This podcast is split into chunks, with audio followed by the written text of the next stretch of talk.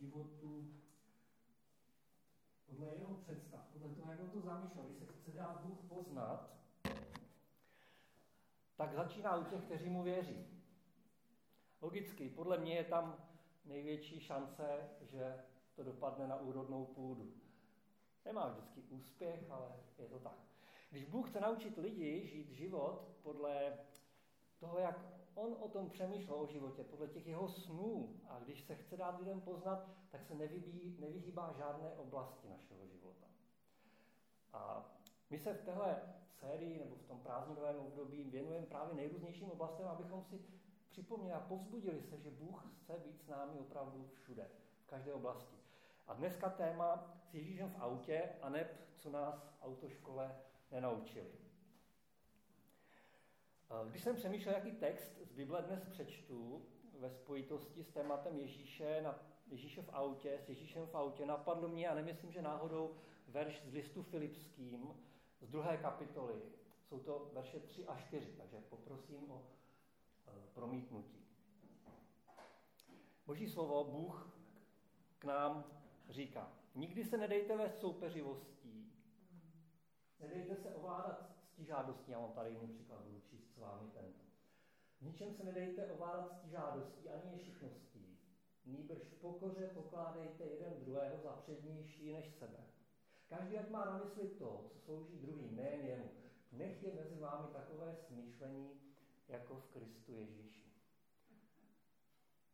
No, co byste řekli, kdyby jsme my řidiči žili stoprocentně podle těchto božích rad? Možná bychom se daleko nedostali, protože by byly zácpy, ne vlivem nehod, ne vlivem prostě množství provozu, ale vlivem toho, jak si jeden druhému dáváme přednost, že? Nicméně přesto bych tyhle verše nezavrhnul, protože věřím, že jsou uh, strašně důležité pro náš život, ale i pro tu oblast řízení v autě. Přináší všeobecné rady. Ale dovolte, abych řekl ještě jednu věc. Uh, tyhle verše nás chtějí učit řídit, jako by řídil Ježíš. Oni nás chtějí učit přemýšlet jako Ježíš. Nejenom v řízení, ale o životě jako takovém. Nech mezi vámi takové smýšlení, jako v Ježíši. V ničem se nedejte ovládat, stížádosti, šitnosti. To znamená, ať je i v autě takové přemýšlení, jako by přemýšlel Ježíš. Eh, nevím, jestli jste takhle někdy svoji víru aplikovali, nebo jestli jste někdy přemýšleli o tom, že i v autě můžeme být učedníky Pána Ježíše Krista.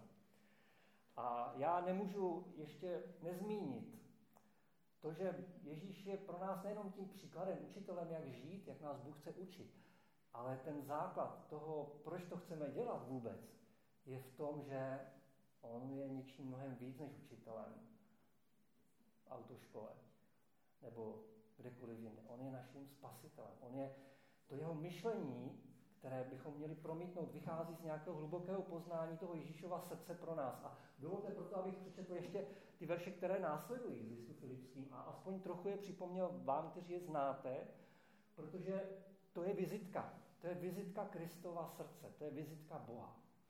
To je sonda do hloubky jeho přemýšlení, kterého se my máme učit. Vidíte to všichni? Prosím, čtěte si ty verše teď, každý sám. A já je možná jenom trochu dokumentuju, ale mějte pohled upřený na to poselství těch veršů.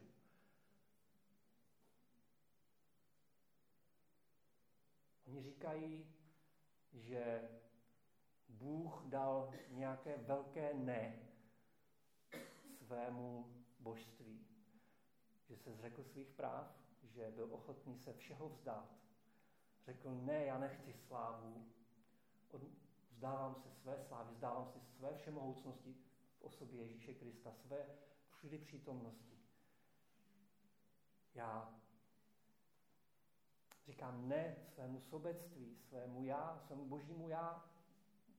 Není sobectví, svému božímu já, Bůh není sobecký. Ale svému božímu já říkám ne. Proč? Protože vás mám rád, přicházím za váma, mám pro vás důležitý význam, abych přišel. A něco mě to bude stát. kromě toho všeho, čeho se zdává, mě to bude stát samotný život. Ježíš umřel na kříži. Jeho veliké ne sama sobě. Proč? Protože nás miluje, protože nás obrovským způsobem miluje. Má obrovský zájem o nás, o každého z nás. To je prostě, to je ta podstata toho božího přemýšlení. Mít zájem jeden od druhého. Zdát se proto něčeho ze sebe. A pak je tam to veliké boží ano.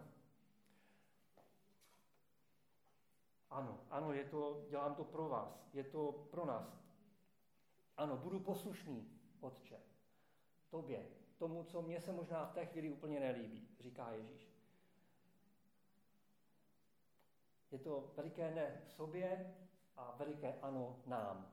To je to smýšlení, které vidíme v Kristu, které se máme učit. Vidíte to v těch verších?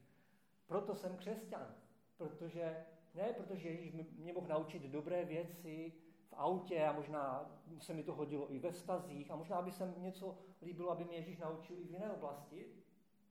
Vybral bych si, kde bych si od Ježíše nechal poradit a kde ne. To, proč se Ježíše chci učit v každé oblasti, je, protože on je mým zachráncem. Jsem přesvědčený o jeho velikém srdci, o jeho, o jeho velikém ne, které dal sám sobě a o velikém ano, které dal pro mě. A stálo ho to smrt, stálo to všechno. A to je ten princip, který my bychom chtěli se učit. Tohle myšlení. V každé oblasti a dneska v autě.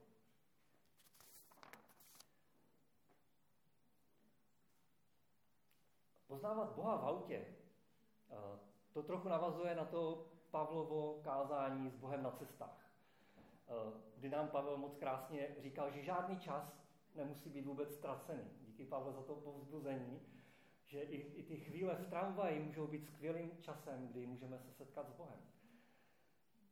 A poprosil jsem Jarka teďka, aby řekl kratičce něco o tom, jak on poznává, nebo kým je Bůh pro něj v autě. Protože, proč jsem vybral Jarka? No napadlo mě proto, pojď sem, uh, protože jsem docela hluboce přesvědčený, že není nikdo, kdo najezdil víc kilometrů v autě než Jarek.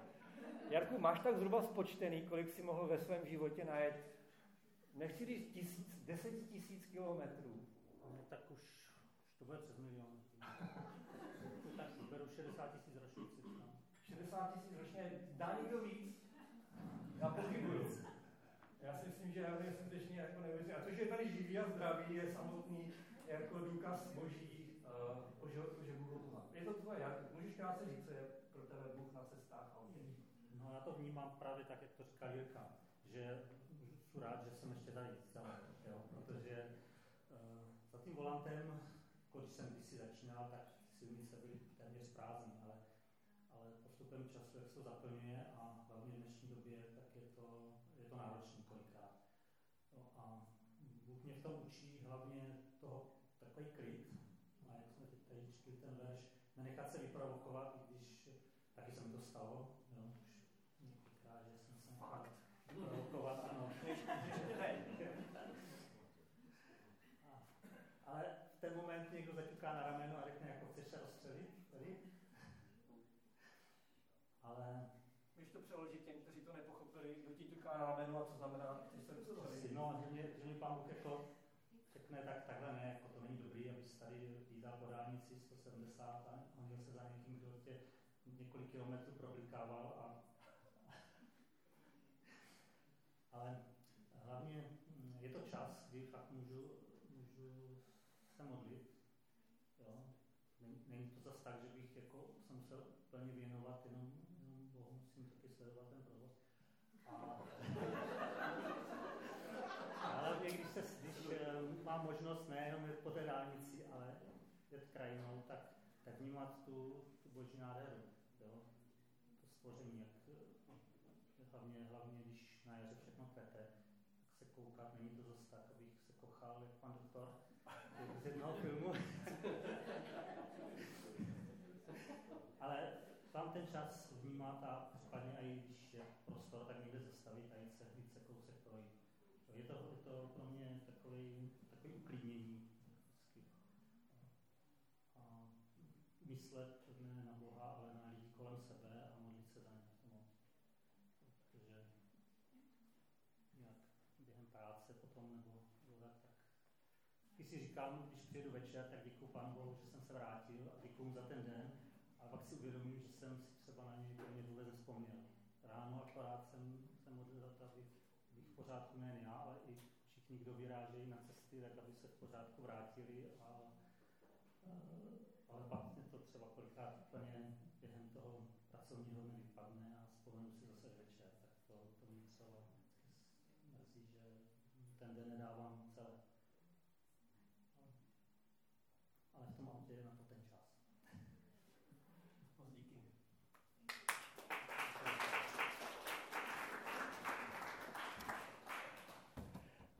věřím, že vy máte taky mnoho zkušeností eh, z auta. Možná bychom mohli dnes už jenom skončit na tom, že teď se rozdělíme o ty svědectví. Ale já jsem něco nakous eh, a rád bych to dokousnul.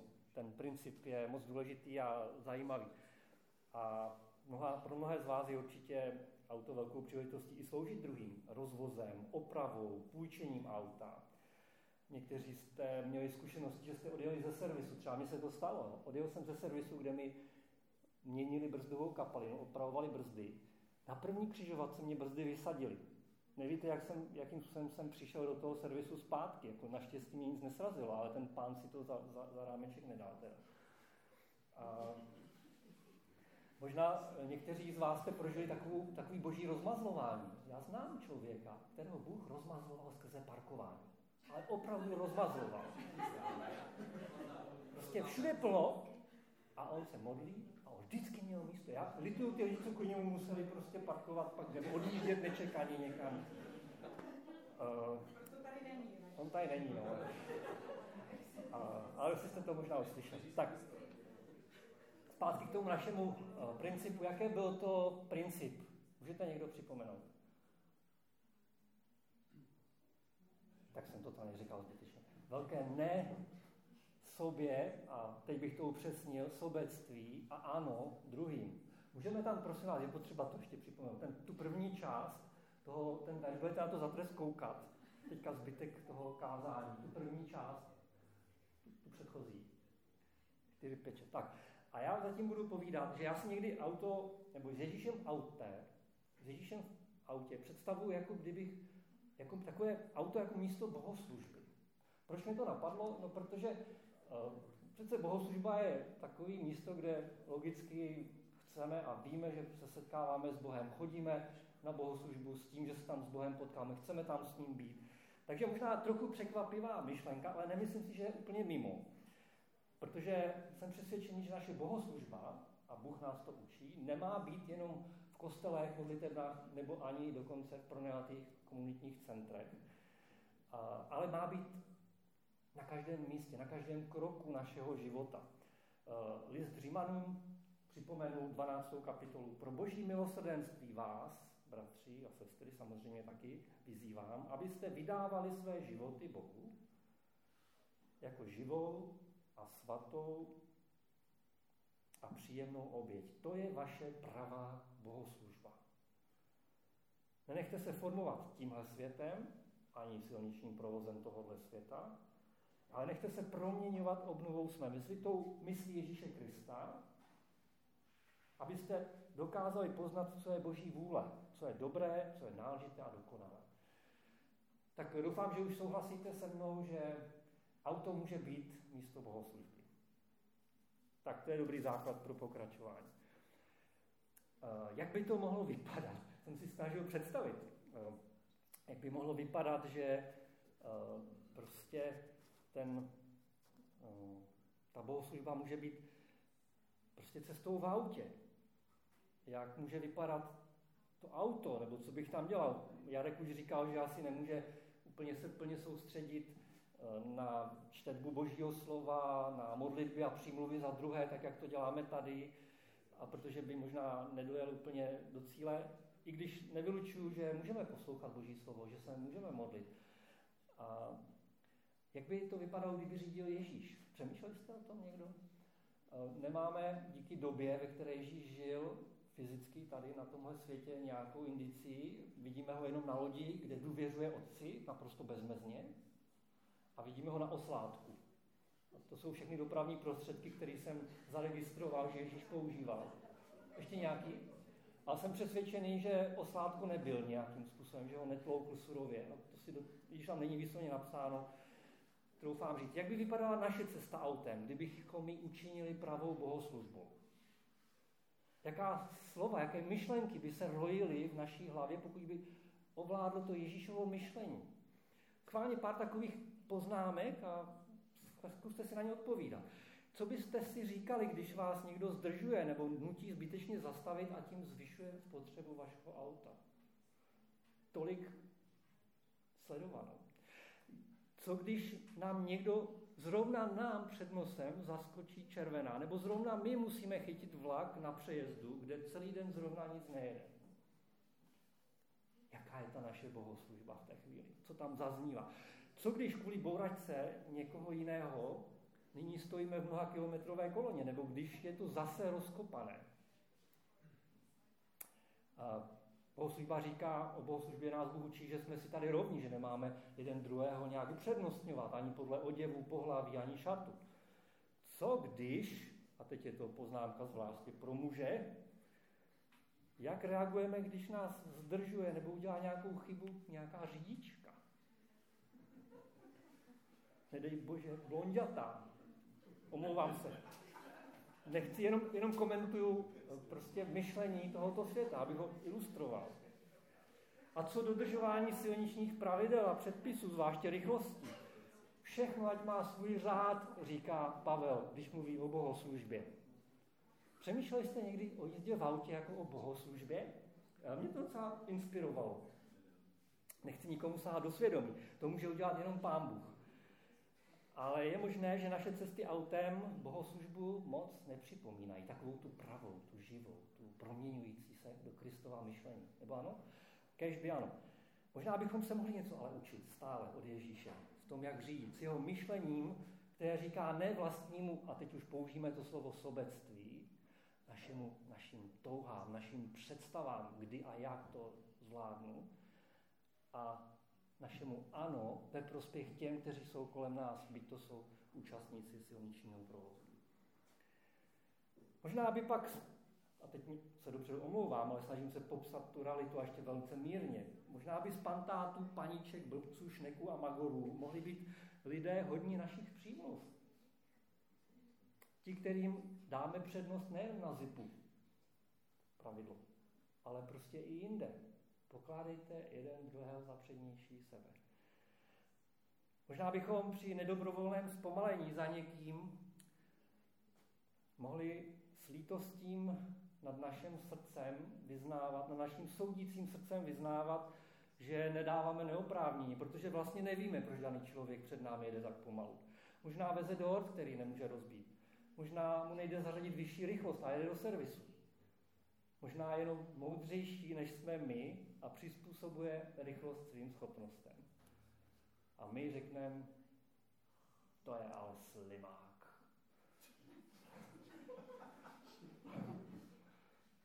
Odsoudíme ho, proč nejde rychleji. Není to příležitost uh, podívat se na to Ježíšovo srdce a něco se od něj naučit? Možná bychom se měli vědomě před Bohem zříct si pověrčivosti jako falešného náboženství. Ve chvíli, kdy si pomyslíme, že jenom mě vždycky tady na tom místě naskočí ta červená. Nikdy se to nikomu nestalo, jenom mě. Nebo že ten vlak, který zrovna jede, když jedu zrovna já. Pane, odpust mi tu pověrčivost. A ve chvíli, kdy takhle vyznáváme naše sobectví, tak nám najednou vyskakuje, minule jsem tady vlastně projel na zelenou. A vlastně vždycky tady projedu na zelenou a není to tak často. A na tom přejezdu vlastně stojím poprvé nebo po druhé, možná i po třetí, ale rozhodně ne vždycky. S Ježíšem v autě může být proměňující pro naše myšlení, pro náš vztah s ním. Možná bychom v kolonách zaviněných nehodou druhých mohli více než na naše zdržení myslet na život těch, kteří se vybourali. Pane, prosím za jejich zdraví, prosím za to, aby aby si je uzdravil z těch nehod. Prosím za to, aby mohli být zachráněni dřív, než se zabijí. Z božího pohledu právě tohle může být posláním křesťana v takové koloně. Nemyslíte? já osobně jsem přesvědčen, že kdyby Ježíš se dostal do té kolony a viděl havárku a rozbitého člověka, že se takhle modlí. Nekouká na svůj čas, který ztrácí, kouká na to, co může udělat pro toho, který tam je zraněný nebo dostal se bytí vlastní chybou do nějakých problémů. No a teď ten bombonek na závěr pravidla silničního provozu, to je kapitolka sama pro sebe s Ježíšem. Eh, pokud je cesta bohoslužbou, pak můžeme přemýšlet o dodržování silničních pravidel, ne jako o nutném zlu. Teď tak jako věřím, nepřemýšlíte o bohoslužbě jako o nutném zlu. Nejste tady donucení, že ne? A to jsem rád. A ani pravidla silničního provozu, ani ten řád, který nám pravidla dávají, by nás neměli vést takové radostné chvále. Měli bychom uh, být vděční za to, že nějaké pravidla jsou. Kvůli Bohu se podřizovat tím pravidlům, protože On je dává skrze nějaké ty předpisy, skrze ty, kteří je vydávají, skrze vládu, pro naše dobro, pro naši ochranu. Možná potřebuju si uvědomit, že uh, peníze, které klidně tedy zaplatím, když se vědomě rozhodnu Eh, porušit ty, před, ty různé rychlosti nebo zákazy a řeknu, a tak co, tak pár tisíc nejhorším, tak mi to ne... A že to nejsou moje peníze. Že to jsou peníze, které dá, svěřil Bůh mě pro můj život. Že to není moje, že to není samozřejmé, že na to mám. Uh, jde o nějaké myšlení, které potřebujeme se učit odvrátit od našeho sobectví, od bezbožnosti k Bohu, kterého tím ctíme. A věřím, že tak i myslíme na druhé. Možná bychom měli myslet, že mají sloužit, že mají vychovávat nějak ty pravidla v postoji řízení. Proto nám nikdy nedává smysl nějaké omezení, které vidíme na silnicích a je opravdu těžké dodržovat třicítku, kde není vůbec žádný důvod a popravdě nedodržuju třicítku, kde není důvod. Ale musím přemýšlet o tom, jestli, proč tam vůbec je, možná i tam někdo zapomněl, co se taky stalo, že prostě a ty tam budou rok jezdit auta třicítkou, že někdo zapomněl sundat seduly. Nicméně uh, modlím se takové chvíli za to, abych pochopil ten význam, místo nadávání na toho, kdo to vymyslel. Asi jediným místem, které jsem kdy potkal, možná jediným místem na světě, kde je úsekové měření rychlosti 20 km hodině, je tady teďka v Židenicích, to asi znáte to místo. Jako mě to uvádí v úsměv, jo? prostě úsekové měření na dvacítku. Paradoxně to, jak tam staví ten velký okruh, znáte to. Paradoxně to tam všichni asi dodržují, protože mě to jen tak neprojde, tedy ty překrucení těch rychlostí. A když jsem to říkal, tak jsem se opravdu zasmál a nechápal jsem to. Proč jako tam musí být taková jako přísná omezená rychlost. Až do chvíle, kdy jsem slyšel o paní, která bydlí vedle toho baráku hluk, praskání omítek. Prostě neumíme si představit, co ti lidi tam jako mají. Jo, skutečně ta žena, jako slyšel jsem přes Evu, eh, ona s ní byla v ordinaci, takže jí to vykládala, že tam ta dvacítka je z toho důvodu. Najednou mi to dává smysl. O, ne sobě, ale ano těm druhým. Já nemusím vždycky chápat, proč je nějaké omezení, proč je nějaký předpis. Nemusím. A místo nadávání bych se měl modlit za to, abych byl schopný se podřídit, nebo abych pochopil ten význam a mohl mít větší radost. Takže to jsou jen takové indicie toho, jak můžeme eh, vnímat, vnímat eh, naše cesty za autem s Ježíšem jako bohoslužbu. Jsou radary, které mi při překročení rychlosti velmi připomenou to, že je to velice osobní věc. A víte, jaké to jsou radary? Jsou ty radary, když překročíte rychlost, tak vám tam naskočí SPZ. A vy už víte, že to není jenom překročil někdo nějakou rychlost, třeba to je ten za mnou. Ale je to nějaký takový zvláštní efekt, kdy já nevím, možná jestli to jde ještě někam dál, nebo jestli to vidí jenom ti ostatní, kteří taky jedou. A jak je tam 3B1, 933, 97, tak ve mně jaksi šlápnu pročej na brzdu. Protože si říkám, a někdo o mě ví, a o, je to, bohoslužba je osobní věc, bohoslužba je hrozně jako osobní. Bůh ví o našich cestách s autem. Bůh chce být v našich cestách autem. On touží být s náma v autem. Touží nás učit toho, jaký on je na těch cestách autem. A tím bych asi měl skončit, čas se vypršil. A jenom takový ještě jeden tukec, a velice krátký, s jedním kratičkým svědectvím, jestli souhlasíte. A, tak je ještě jedna představa toho, co znamená být s Ježíšem v autě. A to je s Ježíšem jako na misijním poli. To, to auto je takové misijní pole. A my často hledáme, kde lidem zvěstovat Kristovu lásku, to, co nás tak zasáhlo, že opravdu nemůžeme se nezdílet, ale je to těžké někdy najít prostě příležitosti a lidé nikdy nemají zájem slyšet o těch úžasných věcech, které jsme si tady připomínali. O Kristu, tu vizitku Kristu jim dát.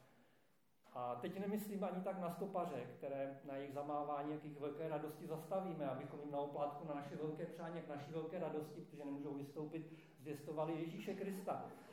A často mě tyhle ty příběhy eh, přináší otázku, jak opravdu tohle svědectví nese ovoce, jestli to toho člověka opravdu posune nebo ještě zatvrdí. Ale jsou i jiné a jedno z nich mi psala nedávno Katka Kolarová. Já bych vám chtěl přečíst na ještě tohle svědectví, víceméně s ním skončit. Je to příběh s píchlou pneumatikou na dálnici. Když jsem vezla z Prahy, nebo z Brna do Prahy, D1 slavná, eh, dva z našich zahraničních přátel, to je něco pro Lavern, kdyby jsme ji vezli po D1, mohlo by se to taky stát, eh, najednou se ozval hrozivý zvuk a projevilo se, že jsme píchli, píše Katka. Z boží milosti se to stalo zrovna na místě, kde jsme mohli bezpečně zajet na krajnici, dálnice. Nebudu se rozepisovat o dvouhodinové zácpě, ve které jsme předtím uvízli, ani o tom, že k výměně pneu nám chyběla jedna část výbavy v autě. Ale pouze zhrnu, že právě toto vše mělo vliv na to, že jsme se setkali s řidičem odtahové služby, Vaškem ze Žďáru, ze Sázavo, kterému jsme řekli o Pánu Bohu a o tom, jak může navázat osobní vztah s Ježíšem. Bylo zřejmé, že Pán Bůh dovolil tuto situaci, aby zrovna Vašek slyšel evangelium. Jako malý chodil do kostela, kde ministroval a v současné době hledá svůj vztah k Bohu. Skrze tuto situaci, která byla nepříjemná a nečekaná, jsem si připomněla, jak Pán Bůh přesně vede naše cesty. Stejně jako skvěle načasoval setkání s Vaškem, i když bychom si to takto nevybrali, tak časuje události a setkání v našem životě. Nemusíme se bát, jsme v dobrých rukou pastýře. A je to velké pozbuzení vědět, že vyrážíme na cesty a Ježíš chce být s námi jako ten pastýř a že nás provede třeba i těmi těžšími situacemi. A těmi vašky, po kterými toužíme a toužíme jim zvěstovat, jsou často lidé, kteří bychom neřekli, že jsou. Jsou to lidé, kteří s náma v tom autě sedí. Jsou to naše děti, jsou to naši přátelé, naši rodiče, naše známé. Oni všichni slyší to naše evangelium z toho, jak my mluvíme, jak my komentujeme ten silniční provoz. A tak se ptám, jaké evangelium jim zvěstujeme. Je to evangelium Ježíše, toho Ježíše, který říká ne sobě, Ježíše, který říká ano, vám, jsem tady pro vás, jsem tady pro vás, kteří mě zdržujete, kteří mě strašně štvete, jak, jak tě děláte kráva na těch motorkách, umíre třeba. A, a, takže to je, to je s Ježíšem v autě. A myslím si, že není lepší způsob, jak, jak Ježíše zvát do auta, než modlitbou. Nevím, jestli se modlíte, když vyjíždíte z, auta, z autem. Já se modlím. Jednou jsem to neudělal, když jsem na minulé jarní konferenci chtěl jenom couvnout o 50 metrů. A mladí ví, jak to dopadlo. Stal jsem se hitem, hitem jejich sociálních sítí, uvízlý na pařez. A to jsem jenom couvnul 50 metrů. Nepomodlil jsem se, to zvládnu. Jako. Takže uh, modlitba uh, je určitě základ, bez já už nevědu, a to je to, co nás autoško nenaučili. Oni nás učí dobrým postojům, oni nás učí i dávat přednost jeden druhému, neomezit, neohrozit. Skvěle, ale neučí nás tomu, jak poradit s tím naším sobectvím, které tohle nedokáže uskutečnit. A tohle nás může naučit Ježíš. A tak se modleme za to, aby, aby Ježíš byl v našem autě, aby bylo místo bohoslužby, aby se tak to stalo i misí, tak jak chceme, aby tohle zhromáždění nebylo jenom bohoslužbou, ale také misijním polem, že tady lidé slyší něco z toho, co prožíváme o Kristu. Dovolte mi se modlit za vás, za mě. Pane, já se modlím za to, abys byl na všech cestách. Vím, že ty chceš být na všech cestách. Nikdy, ať jdem kdekoliv, kamkoliv, vždycky chceš být s námi, ale Dej, pane, ať i my chceme být s tebou, ať tě zveme i do těch oblastí, kde možná jsme to nikdy neudělali. A jestli je to auto, jestli jsou to naše postoje při řízení, tak pane, pro tvoji slávu, protože jsi se stal naším zachráncem, pánem a spasitelem. Proto tě prosím, aby si nastoupil. Aby si nastupoval vždycky, když zasedneme do auta spolu s námi. Abys byl ten, před kterým se skloní každé koleno a my se chceme sklánět před tebou už tady na zemi. Aby to naše svědectví o tobě mohlo znít neskresleně i v autě, pane. Aby jsme dávali ten tvůj příklad těm, které vezeme, pokud řídíme, nebo pokud sedíme a mluvíme, přemýšlíme. Potřebujeme tě, pane. Modlíme se nejen za ochranu po cestách teď, ale taky za pokoru, pane. Prosím za pokoru, za ochranu před sebou samotným. Před námi samotnými tě prosím. Protože bez toho uh, nepojedeme